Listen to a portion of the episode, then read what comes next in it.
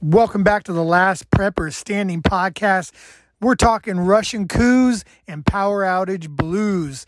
So, uh, I wanted to get on this episode and talk a little bit about the situation we had in East Texas, um, where I live. We had people without power for about four to seven days. Um, but before I do that, I want to talk a little bit about what's going on right now. Um, as of the recording of this podcast, we're a day after the alleged uh, attempted coup in Russia. It's June 25th now. But that Russian coup, it, it just highlights that from day to day, um, we have no clue what's next and what could really be happening. And there's some events that could happen on a global scale that can thrust us into something that will um, greatly change not only our future, but the world's future and really kind of damage our country and our nation as a whole because it's looking like uh, from a lot of the our even our own media is that you know our spy agencies had an idea of what was going on and was actively working against um, Russia. So even that that's a media psyop, and they're, and they're just playing these um, games with Russia, which I just think is such a dangerous thing to do. And I don't think the American public is really um, with it in terms of, you know, having the hearts and minds of the people um, wanting to get into a war with them. But it is just more proof that our government doesn't care about our safety, um, that we, the people, and this homeland is not at the forefront of their mind. And any moment we could be into a World War III, a global conflict, and we have to have um, these preparations ready to go and ready to be deployed and ready to be implemented for the safety of ourselves and our family members. And you know, power, um, power, um, just is corrupts on a level that you wouldn't believe obviously as, as we just see um, failed failed states and failed governments just falling all around the world right now and kind of a rush to this globalization, they're going to have to have um, independent nations and countries fall to bring in the global um, new world order that they really want at the end of the day. So if you're listening to this podcast, I'm sure you're already very familiar with stuff like that. And I would love to discuss it more. And if that's something you want to hear about on the podcast more, just keep reaching out to me. Um, I know a lot of people have told me they want to hear topics, uh, news um, about prepping and how, how it affects us and how we prep. But, um, before we get into anything in more on politics sides, um, I want to talk about exactly um, what happened here in my area. But in my area, like I mentioned, we had people who were without power for four to seven days. In most areas, I think the you know the shortest was the people who you know maybe only missed it for a day or a few hours. But a large majority of the city and the town um, lost power from a minimum from four to seven days. Um, the power um, outage kind of started at the beginning of a heat wave. We're in that right now, but what was really standing out to me, and you got to see this on full unfold if you were in the Preppers Club because I was sharing um, kind of updates from local news sources, and even more importantly, which I encourage every prepper to do, and this is a big takeaway um, that everyone should consider, if you're not on social media, which I'm sure most of us are, but you really want to get on social media and use it as a tool to help you be more prepared. And one of those tools you could use is using a local face uh, local Facebook groups and pages um, that are community based and oriented. Um, one of the pages we have is a lot of people in this area are on it and go on there and ask questions and give updates and uh, ask for help or help other people or let you know about events. It's a really good community page. And we even have like a little local neighborhood page, which I actually encourage everyone to set up. It's very good. Um, the people in our little um, subdivision, everybody's pretty much on there on Facebook. We're able to give each other info and updates if you know a dog's let loose, if there's any security concerns or anything like that. And it's a way to just kind of passively know your neighbors um, through a space that everybody's kind of comfortable with on social media. But as um, as events unfolded, I was uploading um, screenshots of questions people had, concerns people had, problems people were dealing with um, as they had no power. And it really overall gave me some insights that a lot of people in my area are very, very unprepared, which is a little counterintuitive to what I was thinking would be the case, considering where I'm at, where there's, you know, a pretty big hunting culture, um, mostly Republican area. Uh, people are really into guns and all that stuff. So you think prepping and preparedness would be a little bit more at their forefront of their mind and they wouldn't be thrown into such disarray from a storm that led to a four to seven day power outage. But it was really a lot of chaos, and a lot of that chaos began um, in many different ways. And a lot of the prepper rules that you see um, unfolded. I shared a picture of all the garbage bags from the local grocery store, um, and every grocery store was the same. They had to throw out all their meat they threw out a lot of the frozen goods, big, big majority of it. A lot of the perishables were all gone after the power was out. So people were scrambling for food. Um, there was a run on the gas and diesel in the area. So when we talk about, you know, keeping your gas tank half full, having um, some cash on reserve, those things came into play. I was able to go, um, just, I just wanted to pick up some beer and hang out because I was at home. Um, the little liquor store was accepting cash only. Um, I know somebody who owns a smoke shop and they went from making a couple thousand dollars today only making a couple hundred dollars a day because they didn't people just didn't have cash on hand. But you know i had the ability to have cash on hand part of the prep something we think about something we're prepared for. Um, if there's a grid down or power outage situation this is one of those situations where it came in handy. It worked out perfect exactly what we want to do it. Um, i didn't have to scramble for gas the local gas stations, and I'm going to be interested to see how this plays out in the long run. They did price gouge people. It went from I think anywhere from 279 to 299 was kind of like the average price to upwards of 325, 350. Um, I've heard reports of more. I never actually saw it myself. I did drive around a lot to kind of survey and get an idea of what was going on.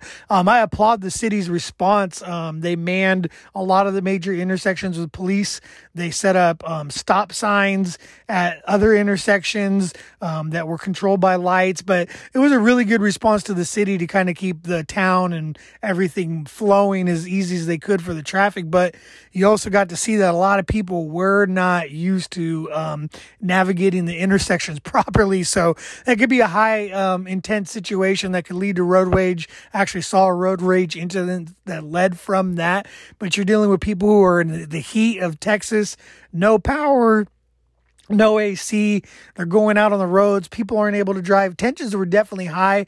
Um, they were high in the stores. I walked around the stores. You got to see a video of the empty shelves if you're inside the Preppers Club at the grocery stores and tensions were high. People were panicking. People didn't have the food and supplies that they needed um, just to make it. There was a lot of, or make it through the situation. There was a lot of uncertainty at the very beginning of it too. The initial projections was going to be like anywhere upwards of 10 to 14 days to get all the power back on is, is how bad it was really affected. But, um, one of the, one of the things is just, I really think about one of the things I really think about is how grateful I am that I have that preparedness mindset because we have the ability um, to keep a lot of things going. But some of the takeaways and problems I noticed that a lot of people ran into is just the stuff that comes really um, standard with prepping.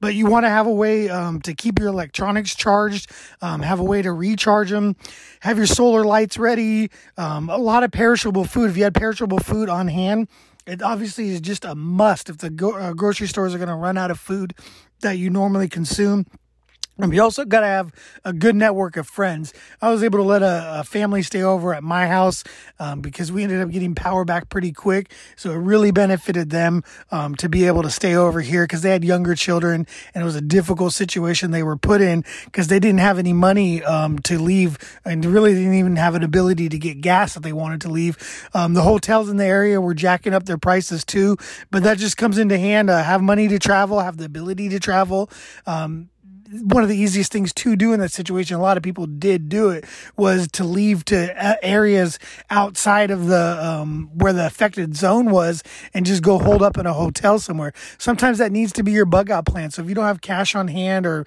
money put back to be able to, you know, cover a hotel stay for a while, um, that may be the easiest plan possible versus just being miserable in the house and dealing with the power outage. Just get out of Dodge for a little bit. Um, a portable AC unit would be really good to have on hand. That's that's what I kind of need to need to think of because it would be nice um, if you're in that situation where you know it's going to be a long time, you could just dedicate um, your resources and energy to maybe only cooling one room, so you kind of have a cold room in the house. But everything that you think of from having gas on hand, cash on hand, lights on hand, non perishable food on hand, all that played out to be very much into our advantage and was very much the things that people were complaining about and lacking over the four to seven day period where people had no power.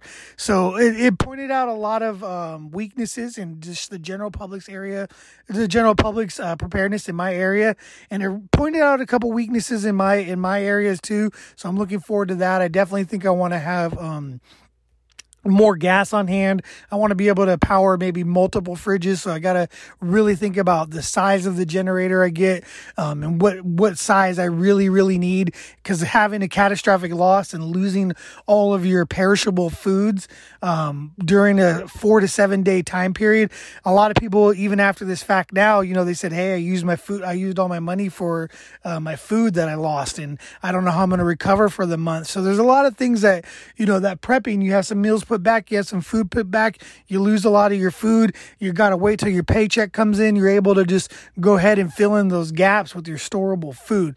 So a lot of a lot of takeaways um, from that four to seven day power outage. One thing I really need to figure out how to address if I'm not able to do a cold room and get a portable AC unit to work long time is just how to keep cool in Texas during a power outage. Is not something I've had to deal with yet. Um, having gas would be able to give you the ability, I guess, to be in your car as well. Run the AC in there, just hold up in your vehicle, uh, stay cool that way.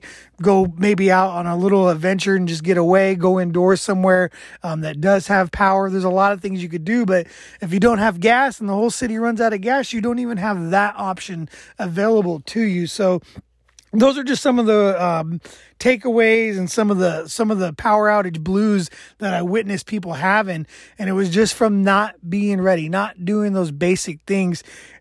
And then some people who had those basic things ready didn't practice with the gear they had. I had a friend who had to go show his friend how to use, how to even turn on and use the generator that he had. It just blew my mind that you'd invest that type of money into a generator and then not know how to use it. So we should uh, have our stuff staged, ready, prepared. Um, work on work on getting good information sources, staying in touch with your local community through social media, and also just being ready to help other people if shit hits the fan and being ready to accept help from other people. Because our networks are a good way to um, get some resources um, or, to expand your resources and build upon it too. It felt great to be able to help out another family. And now, in turn, if I ever, ever need help, I'm sure they're going to be able to help me and they're going to be more than welcoming to. Plus, you get a chance to talk to them about preparedness and things they could have done to be more prepared. So maybe they wouldn't even have to need to ask for help in the future. But that's it for this episode. Got more episodes coming, a couple guests in the queue. Just wanted to talk uh, real quick about the experience I had during the power outage, give my thoughts on this Russian coup, and go from there. But guys, more episodes coming. July is going to be a full month of episodes. I look forward to getting them out to you. I appreciate everybody who's uh, started following on the last prepper standing on Instagram. If you guys are not inside the preppers club, I always encourage you to do that as well. There'll be a link in the episode descriptions and there's links all across everywhere I'm at on social media. So until next time, guys, last prepper standing. Thank you for listening.